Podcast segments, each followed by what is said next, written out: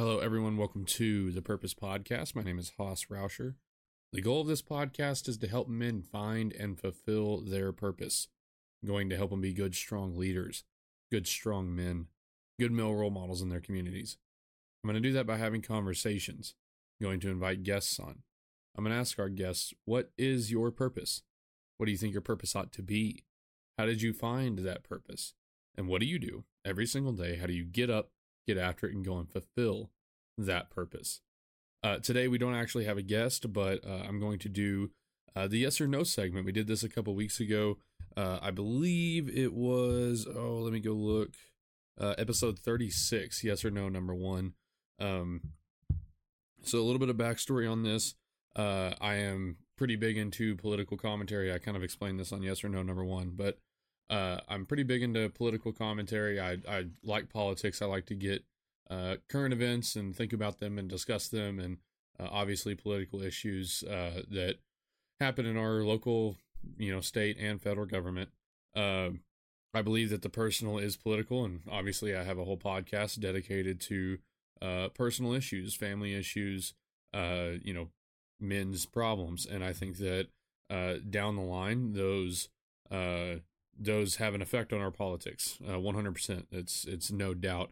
Uh, the things that I talk about here absolutely have an effect on our politics and the way that uh, our society runs. And so uh, I don't focus on that here because I don't feel like I'm going to win, uh, make a lot of ground discussing politics here. I'm not a politician.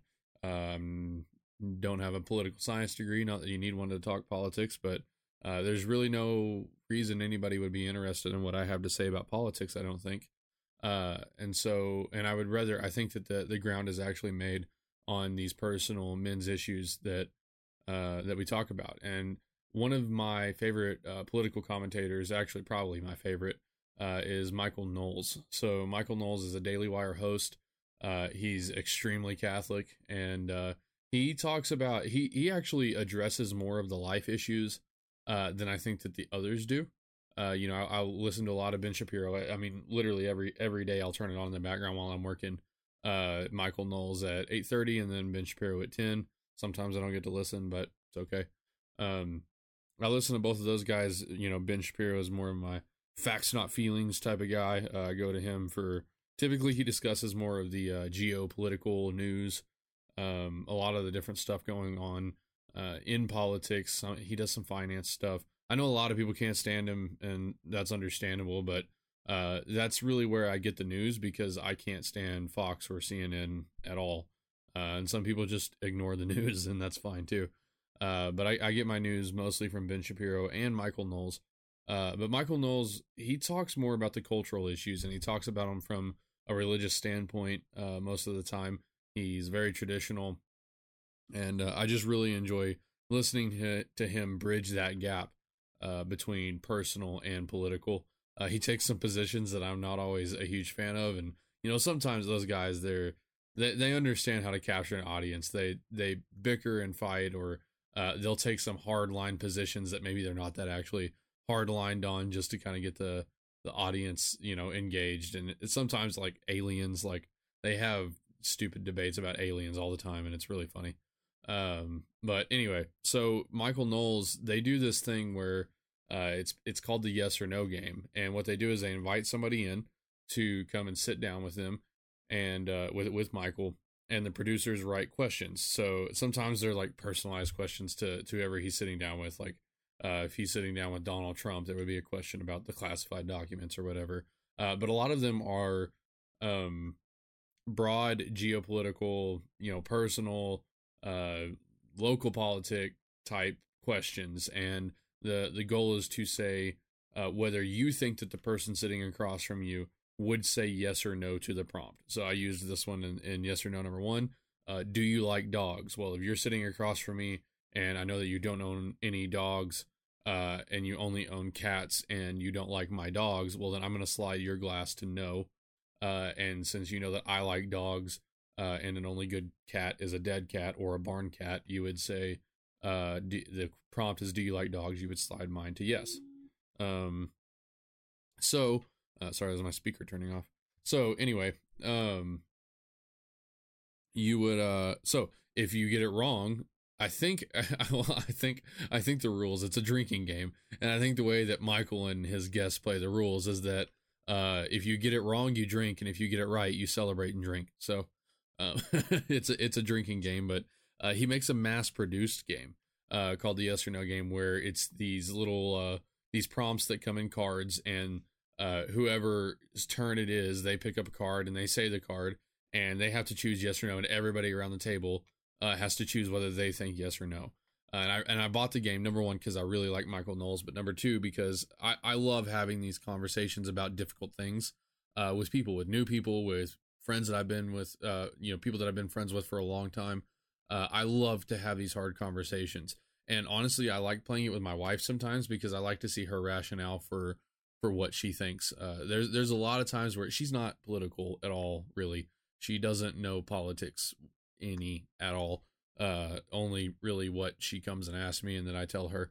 Uh, so it's it's fun to see her, her thought process on some of these cards, uh, without it, you know, being a, an argument or something like that.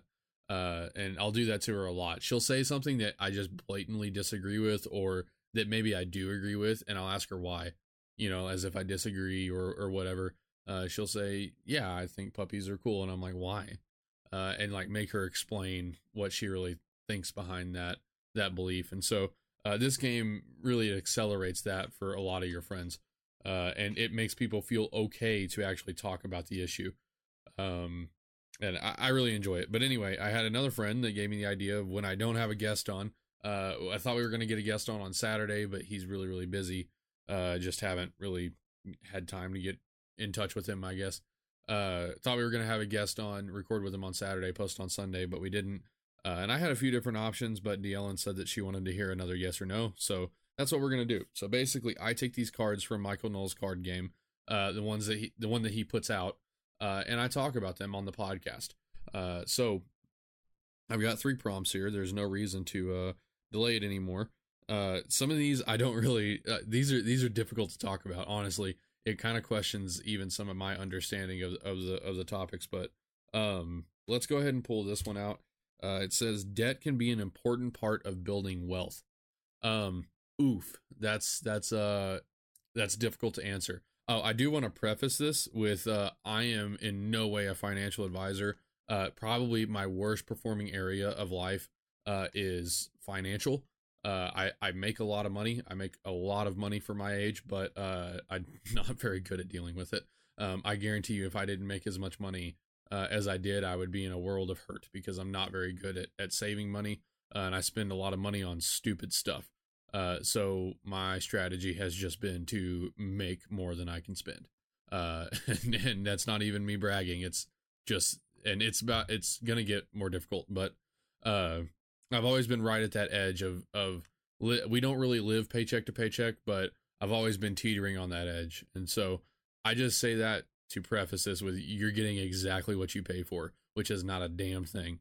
Uh, you're listening to this for entertainment. Um, and if you choose to take some advice from it, then take some advice. But uh, yeah, that I'll leave it at that. I'm I'm not very good with uh, with debt and financing and investing and stuff like that.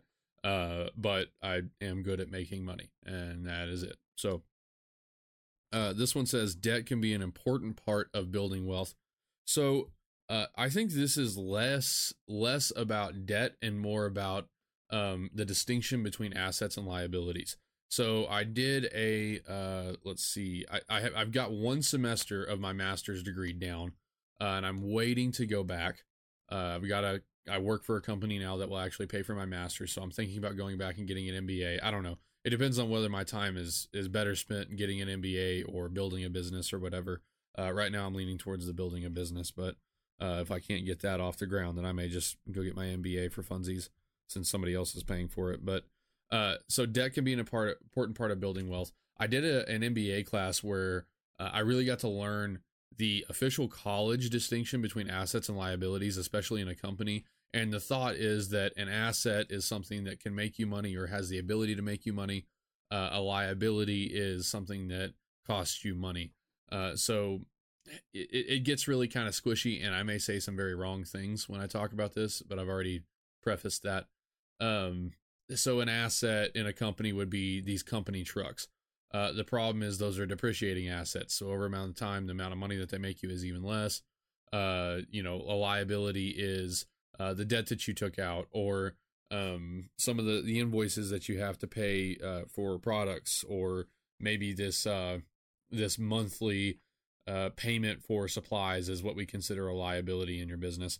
Uh, on the personal front, on the personal front, assets and liabilities get a little bit trickier. I read uh, Rich Dad Poor Dad, which is kind of, I, I, think it's a good book. Uh, it really changed the way uh, that I think about finance. Um, I would read it really, really quickly and, uh, you know, knock it out on a plane ride or uh, a beach read or something like that and take it with, I guess, a grain of salt. Uh, it really kind of changed my thought process to, okay, well, I'm just going to make more money than I spend, which is okay. it, it's, it was, it was really helpful.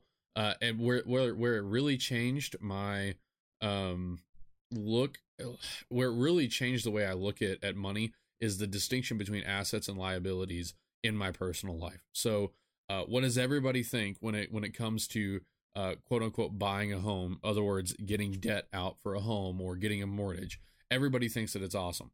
Everybody thinks that you know you save up for your down payment and you can do these things without a huge down payment. By the way, uh, I don't necessarily recommend it, but um, you can. Uh, I've done it, and uh, they say, well, let's buy this home, and then in 20 years, real estate always goes up, up, up, and uh, and we'll have a great house, and it, we're investing in our assets. Uh, we're building assets. We're building wealth and buying a home. Uh, this book really kind of turned that on its head, and I wish I would have. I, I kind of threw this together last minute. I wish I could have seen what he actually said uh, on the house, but basically, he he drew out this case for uh, oh really your your home is is always an asset we always think of it as an asset uh, yet we buy it at maybe not the right time or maybe the market doesn't go up quite like we wanted to and then you're still dumping so much money into this house to make improvements to uh to to just keep the house going to where you can make money on it uh, at a later date. I mean, if you move into a house and you don't spend any money on home improvement, there's a very good chance that the that the value actually goes down versus up. It let's say you know I moved into a house with an excellent lawn, uh, excellent flower beds, and an excellent you know sprinkler system, all of that stuff. If I just didn't maintain any of that stuff, the house would be the curb appeal of the house would be much less. Number one, uh, and depending on the real estate market, my house may not be worth uh, what it would be if I would have kept all that stuff up. Um, let's say you know my, I've got a really nice stove. The kitchen is is a really good part of this house let's say that my my stove takes a dump uh, and I go and I just find, you know, for the meantime, I go and I just find this uh, crappy little electric stove that uh, doesn't fit with the kitchen and all that, and I throw it in there. I may not get as much for the house as what uh, what I want to, and I know real estate is hard because it's it's really more about the land that it's sitting on. Uh, but when you're talking about the difference between, you know, it could be a ten thousand dollar difference as to whether you maintain the house, and as long as you have it, it could be a huge difference. I mean, it could be a twenty to fifty thousand dollar difference as to whether you actually keep the up, maintain the house. If it's got a bunch of problems when, uh, when when these people try to move in, uh, they're not going to give you as much money. Uh, so basically, the point of that is that he kind of defined an asset as something that makes money while you sleep. Uh, and he said he was kind of making the point that most homes are not like that. Most homes don't make you money while you sleep. Uh, does real estate go up? Yeah, sure. Uh, very, very dependent. Tell that to somebody who bought a house in like 06 or 07 uh, that, you know, lost everything in, in the housing fall of 08. I don't know much about it, uh, but I know that they were lending out, you know, what do they call it? Subprime loans to, to lenders that couldn't afford them. Uh, and, you know, houses that once the economy actually took a dump, um, they couldn't afford the mortgages on them. They couldn't afford the upkeep on them. And, uh, so, you know, try telling that to them that it was an asset to buy a house. Uh, it's not always an asset. It it may be a liability. And so now this is how I approach debt, uh, especially on a house. I've I've said this multiple times on the podcast. One of the best decisions I ever made was buying the house that I'm sitting in. One of the best decisions that I ever made. And I didn't do it with it wasn't like I saved up 20 grand. I did I I literally I didn't beg, borrow, and steal, but I begged and borrowed to get this house. Um, I, I did. I I struggled, and it was like a, a two week decision. What happened was our lease was coming up uh, in in, December. I only signed like a seven month lease, and in December our lease was coming up, and I heard uh, that interest rate rates were really low. I was listening to Ben Shapiro, and he was talking about the time to buy a house is now if if you've got a good cash flow in the future. Um, cash flow now, home prices were elevated, but interest rates were were I mean rock bottom.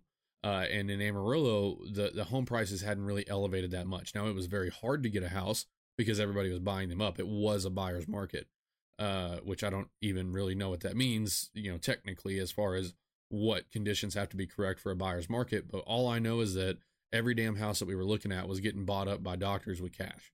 Uh, I mean, for real, for rent houses and stuff like that. Um, we would, I mean, we would show up at a house for a visit, you know, for a visitation. That's kind of weird. A, a seeing, showing, whatever. I think they call them showings.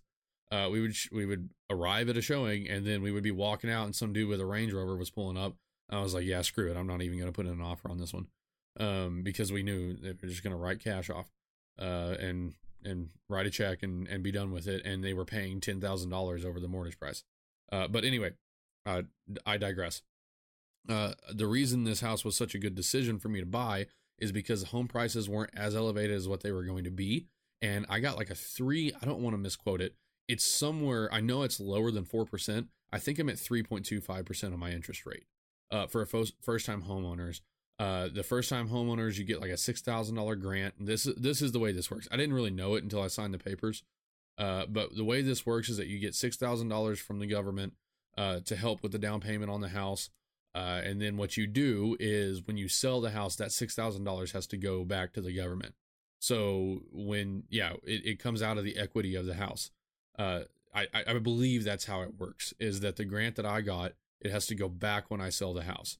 Okay, well I'm at like I, I want to say I'm at 3.25 because it sounds better than 3.75. Uh, maybe at 3.75. It may be 3.375. I don't know. I'm somewhere between three or four percent interest on this house, which is uh, really good. I mean, some people that are really old with really good credit that put a really good down payment on, uh, they could get around 2%. I think my grandparents had like 2% uh, back on their house or something like that. Uh, but that, you know, that's three at my age, 3% is really good. Uh, so I, I got this house at 3% and it wasn't, it wasn't at the tip top of the market yet. So this is going to make money when I, when I sleep, even, even right now, with interest rates cooling off, I've already I'm already up twelve thousand dollars in equity on this house, and we've only been in it like two years.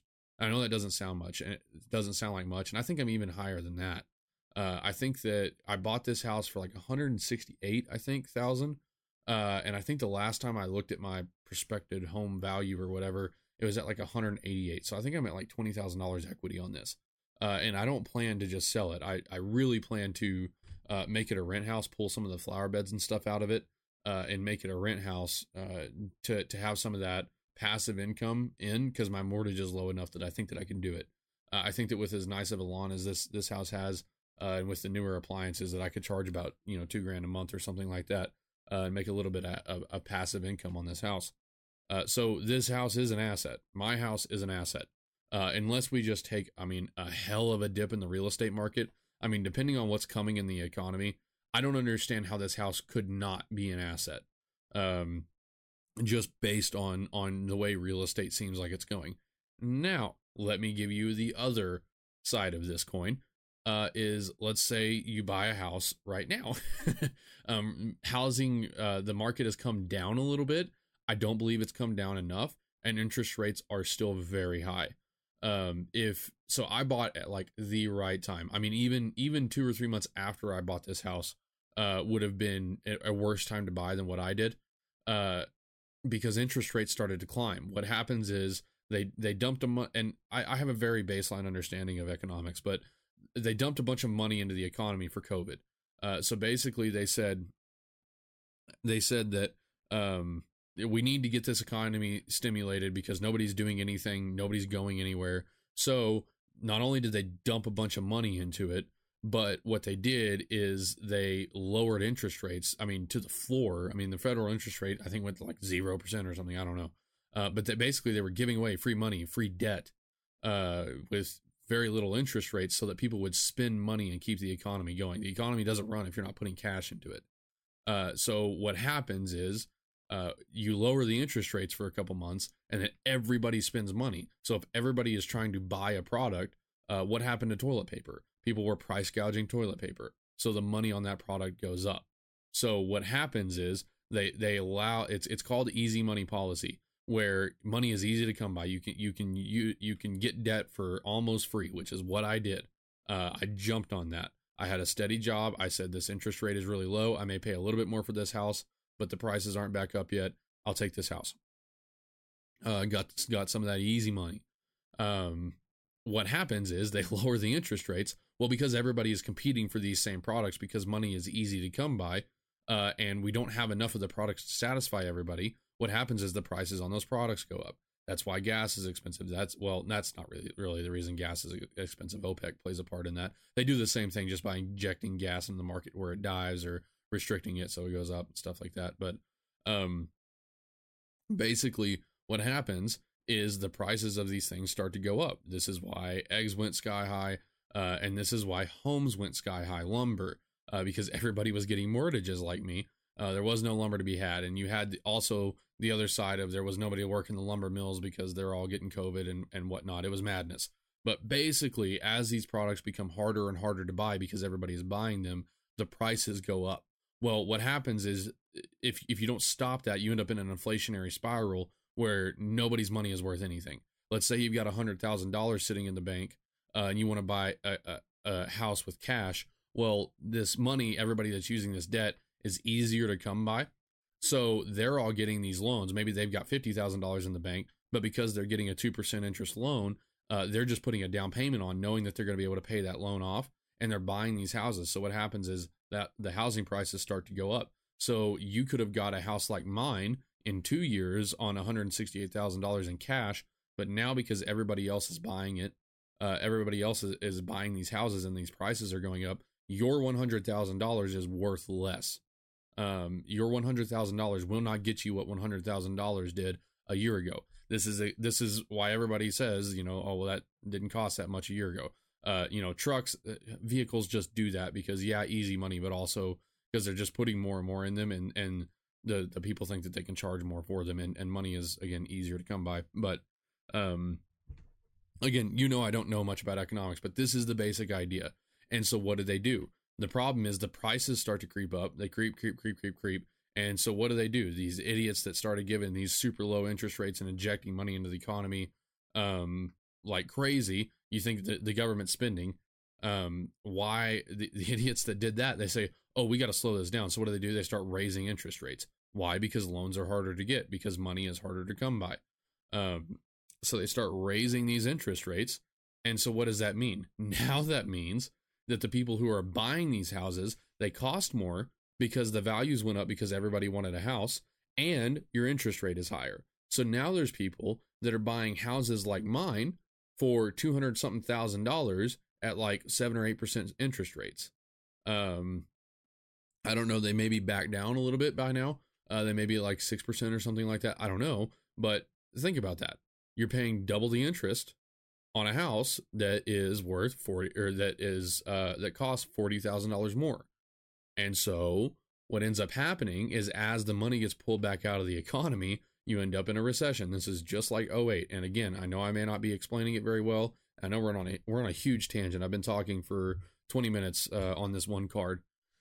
Uh, but this may be a longer longer episode. Um, what ends up happening is uh, you end up with a house that eventually it's called a bubble. What's going to happen is that the bubble pops, and when people aren't making as much money, when money's not as easy to come by, when the what really happens is these companies can no longer get their operating loans uh, or their their uh, investment cash as easily because the interest rates are higher. It no longer makes sense to invest the way that they were investing. Or again, their operating loans. A lot of these companies operate uh, on what's called a line of credit, which means, okay, we'll give you this bank account that you can spend up to $100,000, but you've got to pay it off uh, in 90 days or something like that. And a lot of companies will use that to make payroll because they're not getting paid as steady as they have to pay their employees. So what happens is as these these lines of credit uh, or HELOCs, a lot of people do home equity loans, which is a home equity line of credit uh, where they'll they'll borrow against the equity on their home. Uh, I think at a certain percent of interest. I don't know that, but um, what what happens is these companies can no longer get their money as easy, and so all these companies that are operating on loans start laying people off.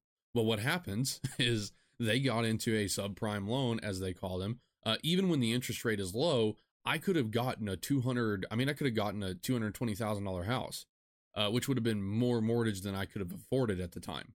Uh, and it would still be even tougher now, especially if I lost my job. If I had to take a $20,000 pay cut, um, a $200,000 house is, is going to be really expensive, uh, especially with taxes because taxes are going up. But what happens is these people who were okay with, they were okay at the time because money was easy to come by. Now they don't have jobs. Now they don't have anything. And the economy crashes. Well, what happens when it crashes? What happens when nobody's buying houses? Well, these people who are in a bind just have to sell their house to get out from under it. So, what happens to home values? Because now there is more supply than there is demand, values drop. Okay, this is where it can it can get hurtful. I bring you back to the card. The card says debt can be an important part of building wealth. Okay, what I just described to you is somebody who bought a liability house, not an asset house. Okay, people will tell you that debt can be an important part of building wealth if it's on a home, not a car. Okay, I disagree if your home is a liability and not an asset. Okay, uh, are cars most of the time assets? No, they're not. Now, I know a guy that uses, I think it's called Turo. He has like six vehicles that he runs on Turo. Okay. And they're making him money. So those car loans probably are assets, even at the, maybe he paid higher interest on them. Uh, maybe he's not paying loans. I don't know. Um, he, he's got some, some cash. Maybe he doesn't have loans. Maybe he pays cash for everything, but that debt may be an asset.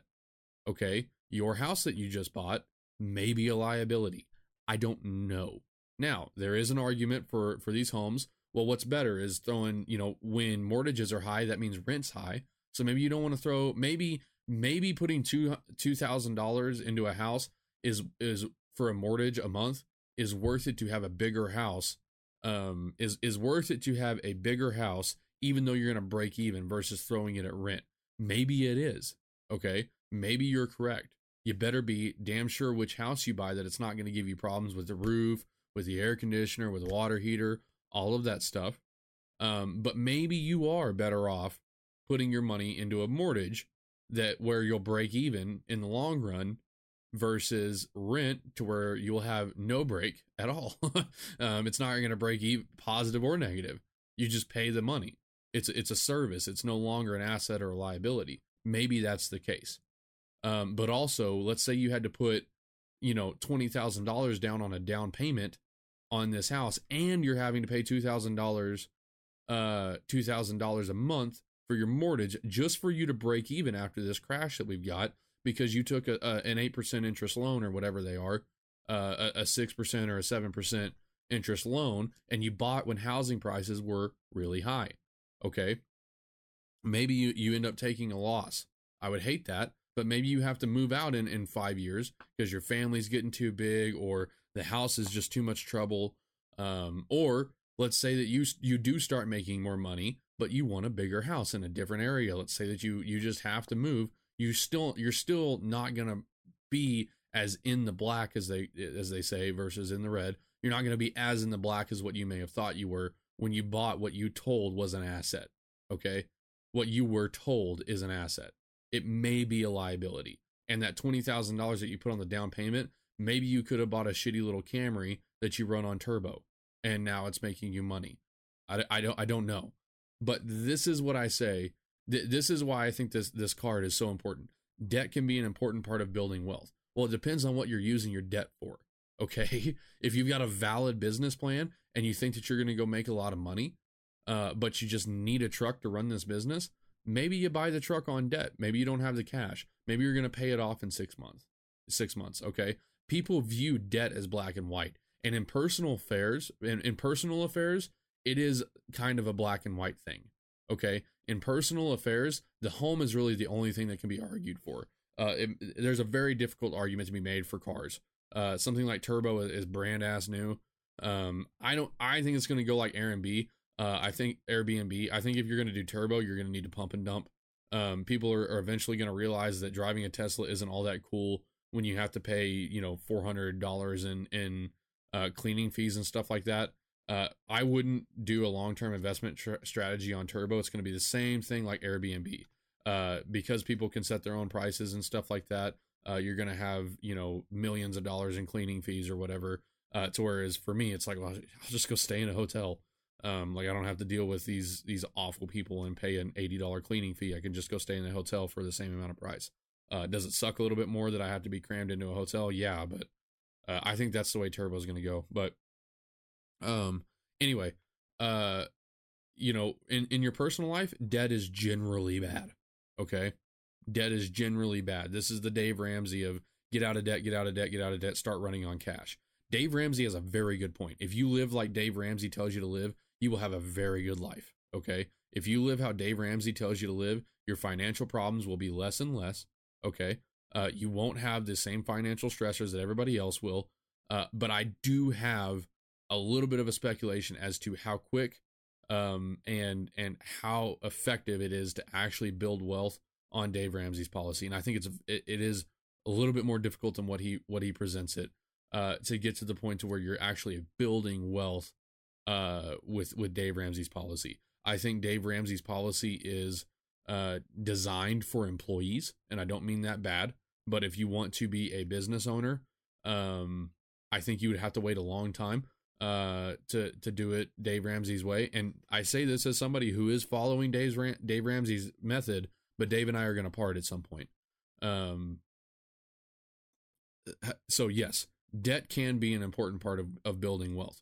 Yes, it can be very careful. Okay. Uh, that new Jeep that you're about to go buy that uh, is going to lose $10,000 worth of value when you drive it off the lot is not an important part of building wealth. That is not a, that's not good debt. Okay. Uh, the wedding ring, and I say this, I bought my wedding ring on a loan. I paid it off. Uh, it helped my credit, but the interest was not something that I should have, uh, should have taken the hit on. Uh, I did it just for funsies because I wanted to buy the ring and I thought it would help my credit. Uh, it did. I mean, I, have got damn near an 800 credit score, uh, but they don't tell you that you have to use debt. Uh, credit score credit score is not a badge of honor. Uh, it just means that I've taken out debt for stupid stuff, and they're saying, "Hey, this guy at least makes his payments on time." Um, but the wedding ring that you want to buy, that is not good debt. Okay. Uh, now, if she's pregnant and you need to get married, maybe you take out a five hundred dollar loan on on a wedding ring and, and figure it out. Um, it's squishy. Okay, it's hard to give an answer, but yes, debt can be an important part of building wealth. Be smart. Make sure if you're going to be spending money on debt, it's an asset, not a liability. Okay, I think that's all I have to say. Uh, I talked for 30 minutes on that one, so uh, I guess good for y'all. More content. Let's see. Uh, I'll do this one before we talk about money again. Uh, Liberty is not the ability to do what you wish, but the right to do what you ought. Uh, this is a good one. I've used this multiple times. This is a yes, yes, yes. Uh, I, I picked this because I wanted to talk about it. Um, I've been doing more episodes with the uh, the heavy, you know, the pipe hitter type crew, the the ultra preparedness, the um, more, I guess, gun guys among us, gun culture. I'm talking Jared Arsenault. Uh, I'm talking Alex from the Leaderless Gentleman, Blake Flannery uh, Milspec Mojo. I've done a couple of these guys to where uh, they're they're in this um, Liberty 2A community where the government can't tell us uh, government shouldn't have as much authority as it does. Um, let's train. Let's be prepared. Let's uh, be our own first responder type of community. And I know that I've picked some of you guys up. Okay, I know that I've picked some of you guys up, and this is why I want to talk about this because that community very often can get into this mindset of libertarianism. And I have even said, now, before any of you jump down my throat and tell me, well, you were a libertarian at once, I've always said, always said that I agree more with the Libertarian Party except for two issues open borders and abortion. Uh, I don't agree with the Libertarian Party on, on those on those points. I've never voted Libertarian. My point is always that uh, the Libertarians have the right idea as far as it goes for um, for most of government, I think. Um, but a lot of you can end up very libertarian or even anarchist. Okay. Uh, and I know people, my, my normie listeners aren't going to know like anarchy. What does that even Anarchists aren't those bad? Like Antifa. No. Uh, it, it, it's weird. Okay. And it's not good. Anarchy is uh, arguing with an anarchist is one of the dumbest things that I've ever done. Uh, I'm sorry, but if, if you believe in anarchy, I, I don't even know. Sorry, it, it's it's not correct. Okay, uh, you're not right. Uh, but I, I have no doubt that I may have picked some of you up, especially even more of the libertarian. And this is where I step on your toes and spit in your face a little bit. Uh, and so if you're into that sort of thing, keep coming back. But uh, liberty is not the ability to do what you wish, but the right to do what you ought. Yes, okay. Now, I don't have all the words to talk about this.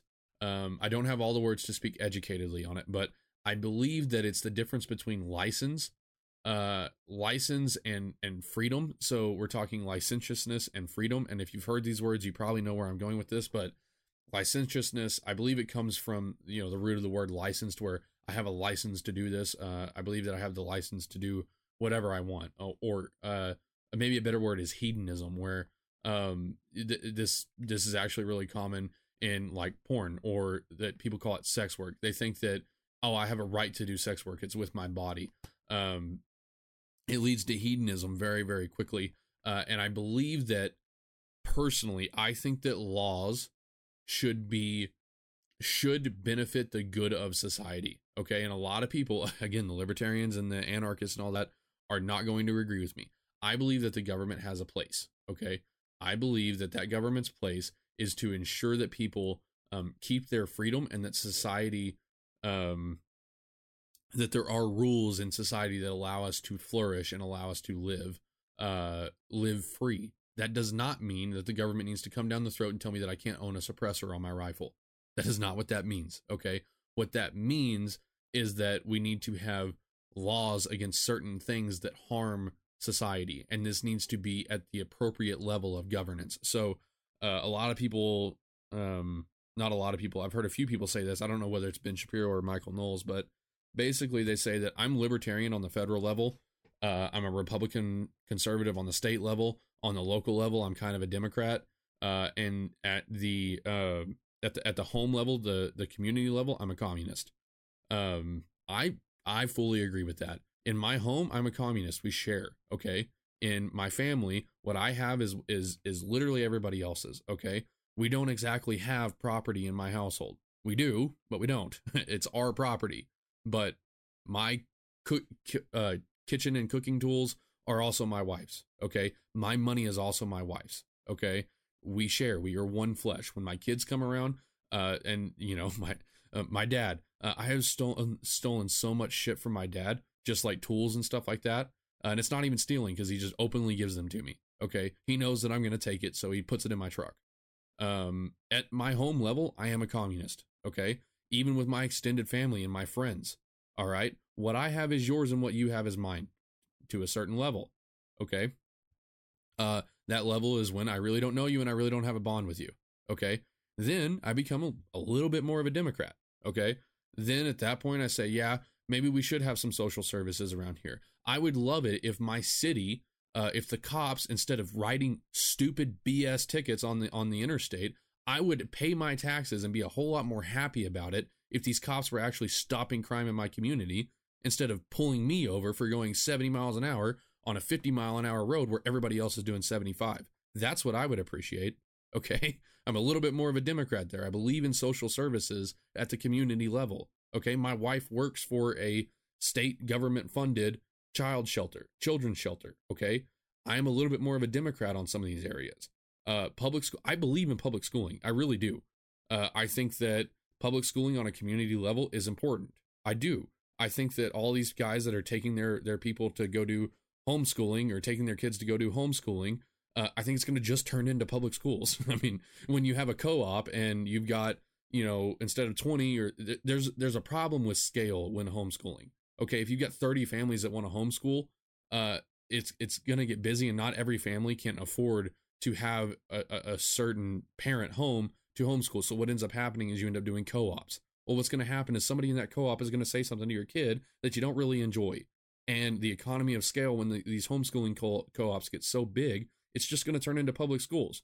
Well, you know who has all the infrastructure and all the buildings and all the things to do these things? Uh, your public school system, your ISD, okay, your school district. All right. Now, I'm not saying to go throw your five year old in school right now uh, in Amarillo. My kids will not go to Amarillo schools. They won't uh, because I don't trust Amarillo to properly school my kids. I've I've I've met some of you heathens that went through AISD. I'm not doing that. Um, so what? But I'm not also going to put my kid in a homeschool co-op where you know Sally is going to say something to my kid that I don't really agree with. I'm going to go find a public school that has these infra. Oh, and they don't have the infrastructure that the public schools do. So anyway, I digress. I'm a little bit more of a Democrat on the local community level, where I think that these social programs are good. Okay. I think that these social programs have value. And I think that if we were invested in them at a community level, they would do a lot more good. Let's talk about Social Security. If Amarillo had a Social Security program where all the olds of Amarillo uh, got some money from young Amarilloans because they built Amarillo for us, I would be down with that. Okay, I really, I really would if I could, if I could watch it at a micro level. Okay, I am more of a Democrat at a community level. At a state level, much more of a Republican, fis- fiscally conservative. Okay, um, let's have lower state taxes, but let's have a, a, little bit of taxes, but not that many taxes. Uh, let's have strong policing at a state level. Um, I, am more of a Republican. I'm more of a, of a Ted Cruz Republican uh, on on a state level. At a federal level, you have no you have no reason to be in my life at all whatsoever. Okay, you run the military. All right, your job at the federal level is to kill people that try to hurt me. That's what your job at the federal level is. Okay, that's it. All right, uh, and you decide cases in the Supreme Court and do all the things that the Constitution tells you that you should do. That's how I that's how I believe. Constitutionalists at the federal level. Um, again, why have I gone down this rabbit hole? Because liberty is not the ability to do what you wish, but the right to do what you ought. Okay? I believe that. All right? Strongly that liberty and freedom, the founders of liber- uh, of of the United States, I don't think that they thought that um, mass producing pornography was part of liberty. I don't think that they thought that. I think that they said, "Hold on, you're going to do what? Uh, and you're going to sell it to everybody, and you're going to market this stuff? Absolutely not. You're going to ruin lives. Um, you're going to ruin lives. That doesn't mean that you just get to do what you want. Okay. Uh, abortion. Okay. Abortion. You don't just get to kill your kids because you want to. That's not correct. And again, I don't have all the tools to really argue about this, but uh, I know there is a religious line on this. Uh, but I know that I'm not going to anybody that that understands the religious line on this, the the, the argument line. Uh, anybody that understands the religious argument for this is already on my side anyway.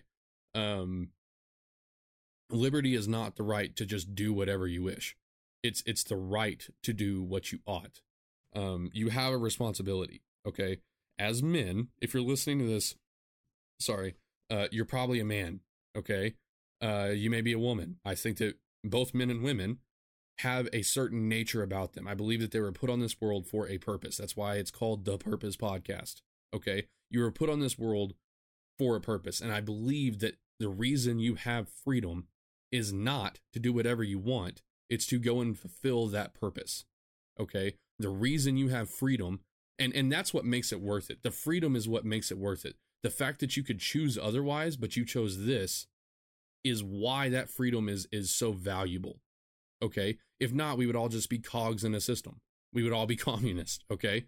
Uh, it's not that you are only your purpose. It's that you are you have the ability to choose to fulfill that purpose. And this is a religious argument. Anybody that knows anything about Christianity um, sees the ties here. Okay. And it is all, it's like the, it's, it's the two astronauts and it's uh, the world instead of the world, it's Bible. And it says, wait, it's all Christianity. And the dude's like, yeah, it always was. It, it is. Okay. Sorry. I hate to tell you, but if you're an atheist, uh, if, if you're a conservative atheist that believes in protecting people and, and all the 2A rights, uh, news for you, buddy uh, you should probably pick up your Bible occasionally. And I had to buy, I had to learn that the hard way. Um, but you were put on this world for some purpose, and that that purpose was not to do whatever you want. Okay, that basically that's where I believe in this. Uh, that's that's where I stand on this. Um, I don't have the words to really articulate it the way that Michael does. Um, go listen to Michael Knowles. He explains this very well. Um, that these laws and and um, these things that are put in place should benefit society. Um, it's it's like free speech. Everybody says, "Well, I have free speech." Well, you don't. Okay, you don't have free speech in the way that you think that you do. Okay, free speech means that you have the liberty to express ideas. Free speech doesn't mean that you can go and go down to your local park and talk dirty to six year olds. Okay, you can't do that.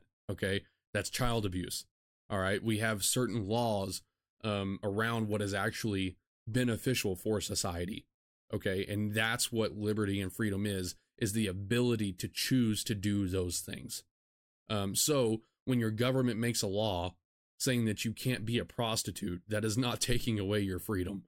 Okay, it's not. It's telling you that you can't um, be a slave to these certain urges uh, and that you can't inject that into society. That's what they're saying. And, and honestly, real freedom is not is not found in the bottom of a bottle of pills or the bottom of a bottle of whiskey. That's not where real freedom is found. Okay, real freedom isn't found at the end of a blunt. That's not that's not where real freedom is found.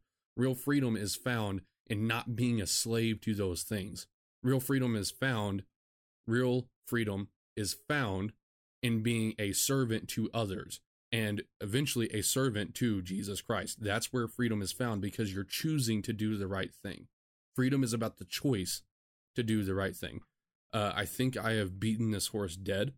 Uh, yeah, liberty is not the ability to do what you wish, but the right to do what you ought. Agree. Uh, go lift, go be strong, uh, go do Chad things, and make your community better. Uh, exercise your liberty. Cool. And take a drink after that one. Of water, not his, not whiskey, you heathens. Um, although I would enjoy a glass of whiskey pretty soon.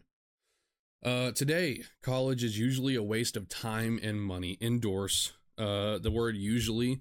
Yeah. Now I've made a lot of money off of my degree. Okay, my, those uh those little letters on a piece of paper um have gotten me into a lot of doors that I wouldn't be able to get into without it. Um, and that's what it has served for me. Okay, I, I actually learned a lot through college.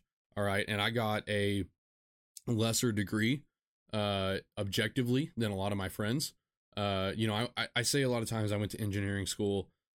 I did. Um, I was in the building for engineering school. I have what's called an engineering technology degree. Okay. Uh, it was really not okay for a lot of my family to hear that I was, I was going to go in, I was going to get a mechanical and a civil degree. That was my plan is to get a mechanical and a civil degree. Uh, and eventually I wanted to be an engineer somewhere. Uh, and then eventually own my own business doing engineering things. Uh, I actually, I really wanted to be a weapons designer. I wanted to go and and um, design weapons. You know, WMDs and tanks and and rifles and all of those things. That's what I've wanted to do for a long, long time. Uh, but I was going to go get a mechanical and a civil degree and end up owning my own business. Uh, that did not happen. Uh, I went into the mechanical engineering program uh, very quickly. I was actually pre-engineering. So what they do is they you do pre-engineering and you do a bunch of classes that uh, every engineer does. And if you have a high enough GPA at the end of those courses of classes, uh, you get to move into a mechanical or a civil or an environmental gag uh, or electrical engineering uh, into one of those disciplines, and that becomes your major. Well, uh, calculus really killed me. Um, calculus was where I decided that I didn't think I wanted to be a mechanical engineer. That was where math was no longer fun. Uh, that was where I was no longer good at math, and I actually had to work at math. Uh, when I discovered that I actually had to work at math, uh, it really put me to sleep. And I said, I don't want to do this at all.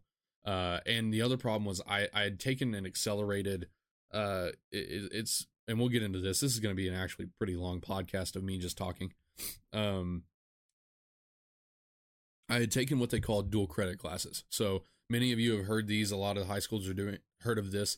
A lot of high schools are, are doing these classes now where what they do is they allow these high schoolers to instead of taking algebra 2 they go and they take pre-calculus at a college at a community college or instead of taking high school biology or high school anatomy and physiology they go and they take college biology um really what it is uh some of those classes were a little bit more difficult but really what it was i don't think it was any more difficult for because i mean the smart kids are the ones that are doing these i mean to be honest it's the smart kids that are doing these anyway uh, in these classes, they're I mean they're entry level college courses. They're not difficult. They're really not at all.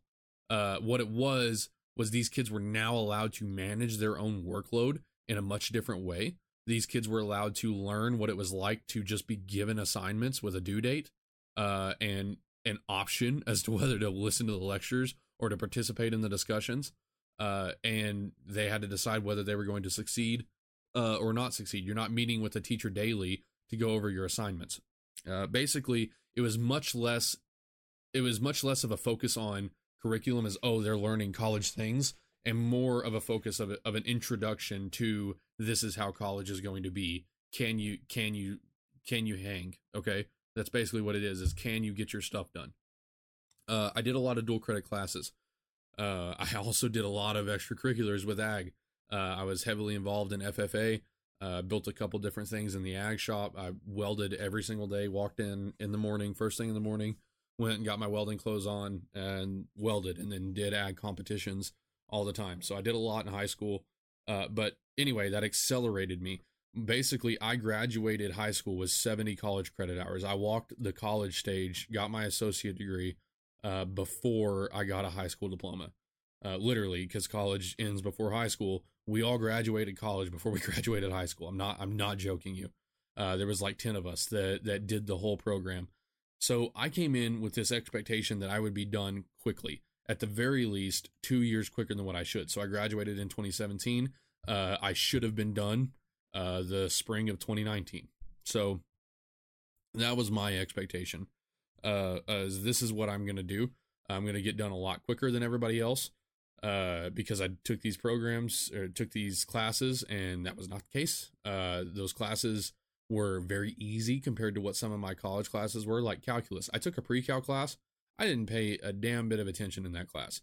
Uh, honestly, I couldn't. I was out so much that uh, I, I, was out so much with ag. That was my senior ag season. Uh, I was out winning tractor tech contests and, and building trailers and, and whatnot. Uh, didn't have any time for pre-calculus at all, really at all.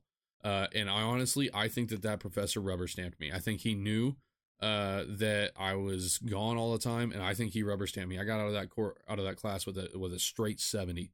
Um, and that test, I thought I bombed that test. Uh, so I think he rubber stamped me. I'll, I'll never say his name, but uh, he was a good old German dude, and uh, he was really a good teacher. I, I should have, I, I, wish I would have given him more effort than what I did, uh, but I think he rubber stamped me through that class. Um, anyway, because I, I, don't know that they would have even let me graduate high school if I'd have failed that class. Because uh, I mean, it subs for a credit, so I don't, I don't know if they would have. But anyway, it did not prepare me for college at all, at all at, at all. Uh, and what you'll find out in, in, college is they don't give a fuck. Okay, they don't give a damn about you. Um, those advisors, you'll have some good advisors, but they don't give a damn. Okay, I went in there and I was like, hey, I'm gonna need some remedial math. Like I got pushed through pre-cal. I don't understand calculus. I especially am not gonna be able to pick up calculus two. Uh, I need a remedial math class. Put me through your pre-cal, please. Uh, I saw that coming from a mile away and my advisor, and I don't think it was his fault. Uh, the, he's he's a really cool dude. Uh, he lifts weights. He he was a cool guy. Um, my advisor, he said, "Well, look, man." He said, "You're going to be an engineer. I've talked to you for you know X amount of hours and minutes. I I think that you can really get through this class with this professor. We're going to put you with Professor X, not the bald headed dude. I just don't want to say her name. Uh, we're going to put you with this professor that uh, is really really good at making sure that people understand it." uh, really good. And and honestly, this is so what they did is they put all of the engineers in a certain pre uh, in a certain calculus class. Uh, they said we're going to teach you calculus for engineers, while all these math majors are going to go go learn calculus for math majors. Which what they didn't tell us is that it's equally as useless.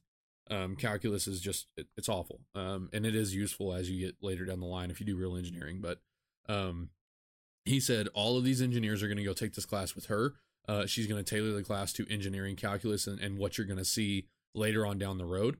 Uh, and she's she's awesome. Okay, he said she's awesome. You're going to do great. I'll even I'll even go talk to her myself and tell her that you need special attention. Uh, and I said, awesome, cool. We'll we'll get it done. I'm not going to you know need to take a, a, a remedial math class. Well, uh, on the first day of my math class, I show up and it was a brand new professor who was maybe two years older than I was. His name was Professor Yong Yang.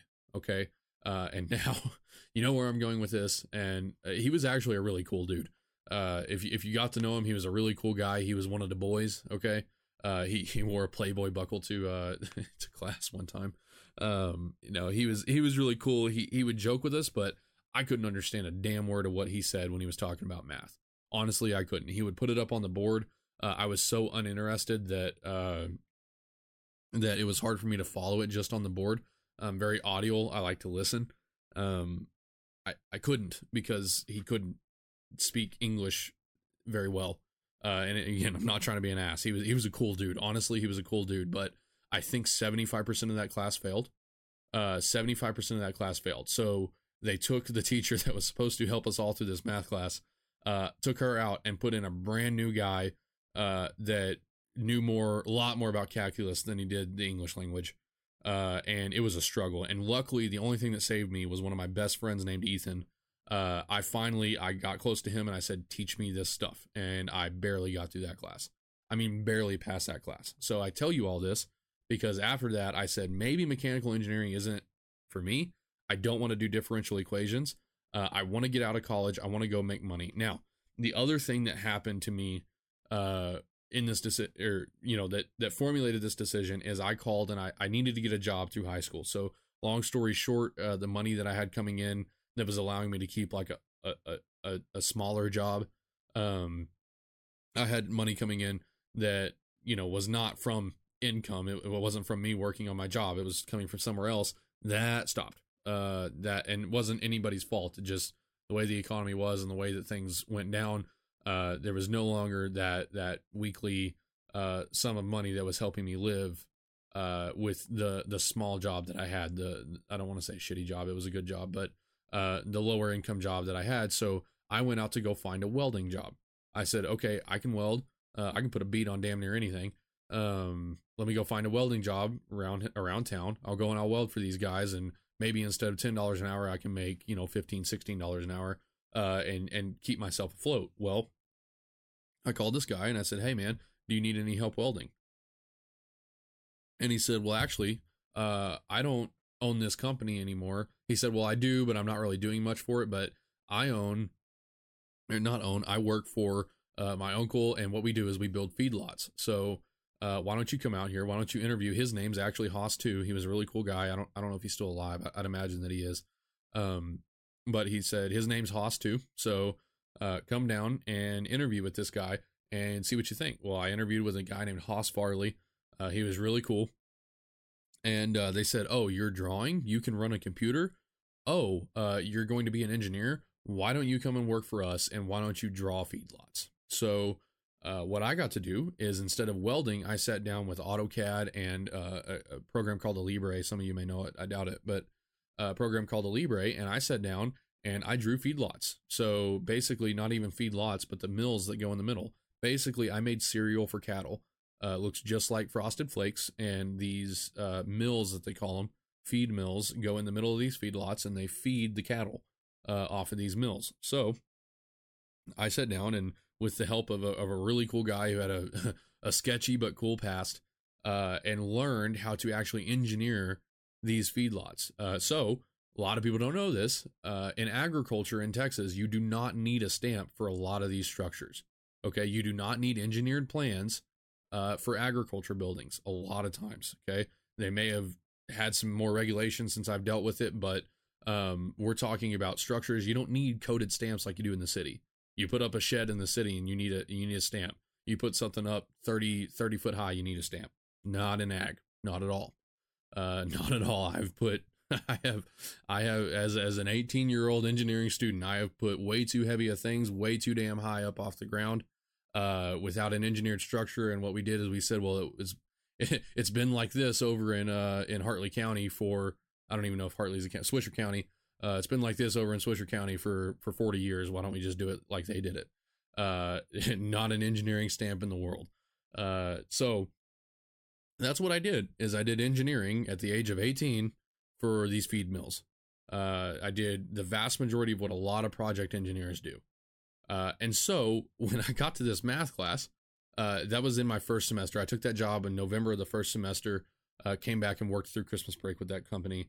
Uh, when I came back to the next semester, I said, uh, man, actually, I don't know if I, I don't know if I took calculus two. I think I said, let's not do calculus two. Let's put that off for another semester. Let's get some of these other classes done and give me some time to think about it um, I said, man, uh, this math stuff is is really kind of pointless. Um, these engineers, especially some that I've talked to, because uh, I did have to deal with engineers at that job. Uh, they don't really talk all that much about calculus. They they really talk about, um, you know, what square tubing did we use on this job? Let's use it on this job. Uh, it was much more rational, not rational. That's that's a bad word. It was much more common sense than what I ever thought it was. Uh, it was much less of calculations, much more of everybody standing around and looking at each other and just getting it done and following industry standards. That's what a lot of people don't understand either. Is in, that we have industry standards. A lot of times, as an engineer, your your your job is not to design something new. It's to build a design that meets the industry standards, that meets ASME specs. Okay, there are boards of engineers that put specifications out that say this is what you have to do, and your job as an engineer is just to have a, enough of a baseline understanding to know that this meets that. Um, that's what a lot of engineers do. So when I was looking at, oh, mechanical engineering versus engineering technology, what is the difference between these two? Not much. Okay. It was less math, it was less theory, uh, it was less calculations to go engineering technology. And here's the real part is that it looked like I was going to get out quicker instead of eh, because of all the classes that come with mechanical engineering and because of some of the remedial math that I was going to have to do, I was going to have to retake calculus because a 70 won't get you into engineering into an engineering discipline uh like mechanical engineering i looked at engineering technology well what did these guys learn these guys learned the actual application we learned machining we learned plant design and layout uh, we learned a lot of different stuff we had some management classes thrown in there uh, we learned about hydraulics we learned about the actual systems and the idea for an engineering technologist uh, is to be kind of like a, uh, a mechanic upgraded uh, we did statics, we did dynamics to where we learned how forces work with one another. Uh, we could apply that for hydraulic systems. We learned about fluids. Not we didn't take fluids as in the mechanical engineering fluids where you're doing a bunch of equations about how water flows through a pipe. Uh, we learned the actual application of how fluids work. Okay, I could tell you how a water tower works a lot quicker than an engineer can, uh, and you'll actually understand it. Okay, and again, I'm paraphrasing. A lot of engineers are very smart, but I know the practical application of how fluids work. Uh, that's what we learned, and we learned from industry professionals. So, because these classes, there wasn't just engineers are arrogant to say the least. Uh, there wasn't just a bunch of really, really smart engineers that wanted to teach these engineering technologists. No, they wanted to go and teach mechanical engineers. So, what did they do? They they made most of these classes night classes uh, with um what are the, oh man what do they call them uh i forget what they call them it's not staff aug it's uh, something where it's not an actual professor. It's a professor. Uh, it's not a temp professor. I forget what they call him, but uh, it's a professor that comes in that has maybe had years and years of experience. That he's got a degree, but he he's a subject matter expert at what he's teaching. Uh, and we had a few of those, and those were my favorite classes. Man, we learned from this guy. Uh, R.I.P. Bob Stockwell. Rest in peace, man. I can't believe he died. I wish I could have got him on this podcast. Uh, on this podcast, I, man, I, I cannot believe I think he died before I ever even started the podcast, but um oh man, that sucks. Anyway, guy named Bob Stockwell. This guy worked at plants and facilities uh, all around the world, honestly. He worked for Westinghouse, he worked for all different sorts of companies, Allis-Chalmers, I think, for a little bit. Uh, and he came and he taught us these subjects of this is how it actually works. Uh, he's the one that taught us Pareto's principle. Uh, he, he's the one that taught us plant design and layout. He's the one that taught us uh, business statistics as far as how the finance behind engineering. Uh, you know, the, what it doesn't matter all the good things that you can engineer if you can't afford to pay for it. Um, he, man, he taught us a lot, and that's who we got to learn from in the engineering technology program. Uh, so once I saw that, it was it was a no brainer. Um, but I knew that to get where I wanted to go, I had to have a degree. I couldn't just drop out um, because you know my job now. You have to have a four year degree. Your resume doesn't even get looked at if you don't have a four year degree. So I went with the engineering technology degree. That was a very long story, kind of explaining my experience with college. Um, the prompt says today, college is usually a waste of time and money. In my case, it was not. Okay. In my case, I learned some of the most in college. The people skills that I learned in college are invaluable. And I don't mean that I, I made a bunch of friends coming out of college. I did. Um, but I made far more enemies in college than I did friends. Uh, and my friends will attest to that. There are far more people out there that I went to college with that aren't a fan of me than are. Uh, I learned a lot from that. I learned why they don't really like me. Uh, I learned that some of them they don't like me because their fundamental thought, uh, their fundamental beliefs on reality are so different from mine that we can't actually connect. Um, what I learned there was that, uh, you know, if you and I can't agree on something as simple as what is a life or if life matters, then we're never going to agree on something like abortion. Okay. It's much deeper than that. I learned that at college. The people skills that I learned, absolutely invaluable. I learned that you don't get your way just by being an ass. Okay. You don't you don't get your way and you don't make friends just by saying the most controversial thing in the room and hoping that somebody likes it and listens. That's not what you that's that's not good. Okay. You don't make friends like that. Uh, that's what I learned from college. Uh, I learned from the absolute legend Bob Stockwell, uh, which this one's going to be dedicated to him. Thank you, Bob. Uh, as a matter of fact, let me see. Liberty. He didn't talk much about that, but debt and uh, and today college is usually a waste of money. Uh, these two cards, Bob influenced me directly on. Uh, so this one will be dedicated to him. Um, but anyway, I learned from the giant Bob Stockwell. I got a lot of experience. I got to talk to a lot of people. I learned what engineers really did. It allowed me some some time and honestly some excuses to go and, and have a diverse uh, career. I've worked in the feed feed mill industry, feedlot industry, so agriculture and food products.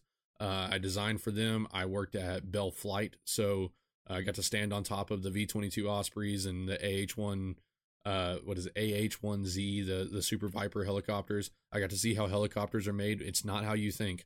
Uh, it's not a bunch of robots putting those things together. It's you know, a bunch of old dudes with drinking problems that double drill holes. Uh, not at Bell. They sorry.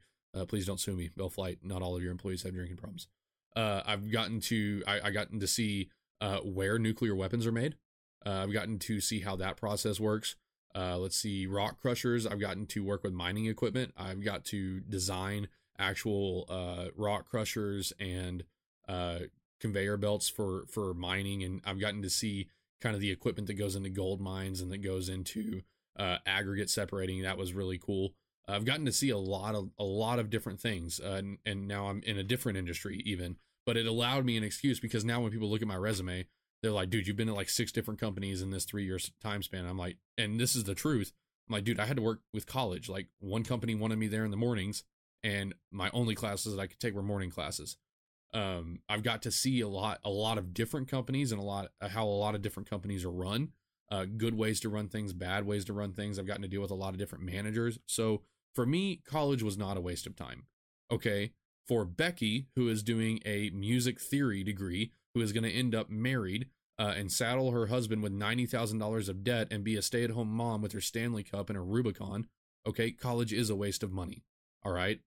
I know I turned very rapidly there, but that is a waste of money. All right. College can be a waste of money. And the vast majority of the time, college is a waste of money these days. Okay. If you're not doing something in a STEM related field, okay, if you're paying for it for yourself or if it's going to go on debt, uh, let's say you've got a GI Bill, go do college, okay? Go make it worth your time. Uh, it can still be a waste of the money, but if it's free money, I guess I don't give a damn. All right, if you just want to go and learn more about history, let's say you're a military dude and uh, you've got a great military career. You don't really need a degree to do what you're going to go do, uh, but you just want a degree and you want to learn about history. Uh, sure, go ahead. It's free money. Okay, you earned it. All right, you're a war vet. Go earn it. That's fine. Uh, you already earned it. Go spend your money. Uh, it's still a waste of money. I mean, it's still a waste of the government money. Maybe you should go be a doctor or something like that with all your free time. Uh, and a lot of people do. If you're not learning about something effective, and if you're not going to make that money back in the long run, uh, then it is a waste of money. It really is. And a lot of people say, well, it's just a piece of paper. Uh, it is just a piece of paper, but it's a piece of paper that'll actually get your resume looked at. Okay uh, I, I, I can tell you the reason I have the job that I have is not because of my college degree. The reason that they looked at my resume was because of my college degree, because I had the experience and I had a degree. Okay, they would not have looked at my resume if I did not have a degree. Now, in 15 years, when I've got 15 years of experience, they might have, but then the pro- then the problem is, uh, the problem becomes you're overqualified for this job. What they mean by that is hey, this job is meant for somebody with a degree and three years of experience. Why are you applying for it with 15 years of experience? That makes me think that either A, you're not worth a 15 year employee's salary, or B, uh, we're to have to pay you way too much and you're to leave anyway. Uh, so, a college degree is really useful. It is useful to have a four year degree on your resume if you want to be an employee. Now, if your goal is to go out and uh, be a crane operator and eventually own a crane operating business, I, I wouldn't do a damn bit of college. I would not do a damn bit of college. That's what I, uh, my little brother, okay? He is right now in the process of figuring out what he wants to do with his life. And I've told him multiple times, okay? Uh, college is just one way to get your resume seen and to learn certain things. If his goal uh, in college is to go be to go design vehicles, okay? If his goal is to design the next new hottest car, maybe he does need to go do some graphic artist school. Okay, maybe he does need to go be an engineer and work on aerodynamics. Okay, maybe he wants to design planes. Maybe he wants to go to Embry Riddle and design airplanes. Okay, then yes, you need college because in order to design an airplane, you have to get somebody to pay you to design an airplane. They're not going to pay you if you don't have the qualifications that they want to see. So you need a degree. If his goal is to become a mechanic and own mechanic shops all the way across Texas and uh, to be a multimillionaire by being a mechanic, uh, look at Richard Rawlings or, or, or somebody that has got just bukus of money off of off of cars. Why would you ever go to college? You shouldn't. Okay, you should learn every piece of business advice that you can off of YouTube. You should go and and take free business courses. You should go and get your hands dirty, and you should put in the hours to be a multi-million dollar mechanic. Okay, that is what I'm going to tell you. Uh, I know, I, I, mean, I've talked for an hour and 15 minutes on these three cards. Okay. I picked these three because I have very passionate opinions about all of them. Um, today, college is usually a waste of time and money. Uh, that word usually, yes, because a lot of people don't do do with it what they should have. Uh, I know I know somebody who, uh, and good honor. Okay, if if she listens to this, good honor. She's got a healthcare administration degree and she works in capital projects. Okay. she got the certification. She got what she needed to get the job done. Okay. Was that a waste of money? No, not really. Would it have benefited her if she probably went for an engineering degree? Probably. Um, she may have learned a little bit more about capital projects. Now, she's really good at her job. I'll, I'll attest. She is very good at her job. Uh, probably better than I am. We we do somewhat of the same job. Uh, better than I am. Okay, she's very good at her job. But could she have spent that money in a different way and gotten the same result? Yeah. Uh, and it probably would have been a little bit more useful to her. I know a lot of people like this. I again, I am like this. I work in capital projects. I work with people that have healthcare administration degrees. Okay, maybe it would have been a little bit more of a benefit to me. I probably could have gotten a business degree in a year and a half, uh, and then gotten uh, an MBA in the time that I got my bachelor's degree. Uh, I guarantee business classes uh, cake. I guarantee I could have done 18 credit hours of business every single semester, had it all smashed and done, and then gone and got an MBA in the time that I got my bachelor's degree. Okay, I could have done that. Um, 100%. I've already done MBA classes, they're not hard. So maybe I wasted money on college. Maybe I didn't. Uh, basically, what I'm trying to tell you is to go into college with a purpose. Uh, go in there and make sure that you leverage it. Uh, your degree can be an asset. My degree is an asset. Okay, my degree, those letters by my name. I don't even know if I have letters. It's like BS, ET, something or other. I don't even put the letters behind my name. Uh, if you do, you're you're you're you're a doofus. Okay, uh, unless it's like MD. But even at that point, who cares? Like, what kind of person are you? Uh, I, I don't I don't even agree with the, the MD behind their name. I don't know. Maybe that's because I'm not a doctor. Maybe I'm I'm silly. Maybe if I was a doctor, I would put MD behind my name. But um, I think unless it's in a professional setting, it why why would you do that? Those letters don't mean anything. Tell me about the kind of person you are. Uh, anyway, sorry. My degree is an asset. Okay, my degree is an asset because it allows me to get these jobs that pay me a lot of money uh, that I wouldn't be able to do if I didn't have my degree. So, is college usually a waste of money? Yeah, if you do it wrong. Okay, I think that's all I've got for you guys. Man, I've been talking for an hour and 15 minutes. Uh, that probably got really rambly. Uh, probably got really senile there for a little bit. Uh, but as I said, I'm very passionate about this. I love this yes or no. Uh, I absolutely love, love, love this topic. Uh, if you listen to this, the person that gave me an idea, I really enjoy it. Uh, these three cards, what do we talk about? Today, college is usually a waste of time and money. Uh, yes, if you don't do it right. Liberty is the ability to do what you wish, but the right is not the ability. Sorry, liberty is not the ability to do what you wish, but the right to do what you ought endorse. Okay, agree. Debt can be an important part of building wealth. I don't know. Uh, is it an asset or is it a liability? Guys, you've gotten everything that I can give you today. Uh, I think this was a, a, really good episode, and I really appreciate uh, you tuning in. We are coming up, eh, mind blowing. We're coming up on one year. At the end of this month, we're coming. We're going to have uh, a one year podcast. It's going to be such a special podcast. I'm not going to tell you the plans that we've got uh, for the one year podcast, but it's going to be it's going to be something different. Uh, it's going to be a really special podcast. I can't believe I've been doing this for a year. Uh, it, that's kind of wild how fast a year goes. I can't believe I'm not getting paid for it yet either. Uh, we got to fix that at some point, but that'll be in the future. Um, no, I really appreciate all the support. Uh, I appreciate all the support. I do this because I feel like it helps people. Uh, I do this. Well, I know it helps people because they tell me that it helps them. Uh, I do this because I know it helps people, uh, and I do this because you guys listen. I do it when I post. Uh, nothing feels better than posting uh, somebody like Alex from the Leaderless Gentleman on there and having all these guys that support Alex come on there and be like, "Man, I really like what you're doing. This is so cool." Uh, they like the question that I'm asking. They like the the premise of the podcast alone. Uh, and I know there are people on here. I, I can say with almost 100% confidence that there are people that listen to my episodes regularly now uh, that I don't know in real life. And that is just, it's an odd feeling to me. This started as me sending this out to everybody and hoping that they liked me enough to listen. Uh, and now there are people that I don't know that are listening to this. And again, I don't look at my numbers, but I know, uh, I know for a fact that somebody right now is listening to this that I've never met before. Uh, and if that's you, number one, go hit me up on Instagram and say, hey, man, I really enjoy what you're doing because uh, I'm going to keep doing it. But uh, I really appreciate it, guys. I appreciate y'all following me. I appreciate y'all liking my stuff. Uh, again, I'm at the underscore purpose podcast. Uh, we're going to keep going up, guys. This and the One Flesh podcast. Uh, we're going to change things. And whether it's just one person or millions of people, uh, however big this this ends up growing. I know that I've changed at least one person's life, uh, and that would be mine. And I know that it's helped my marriage.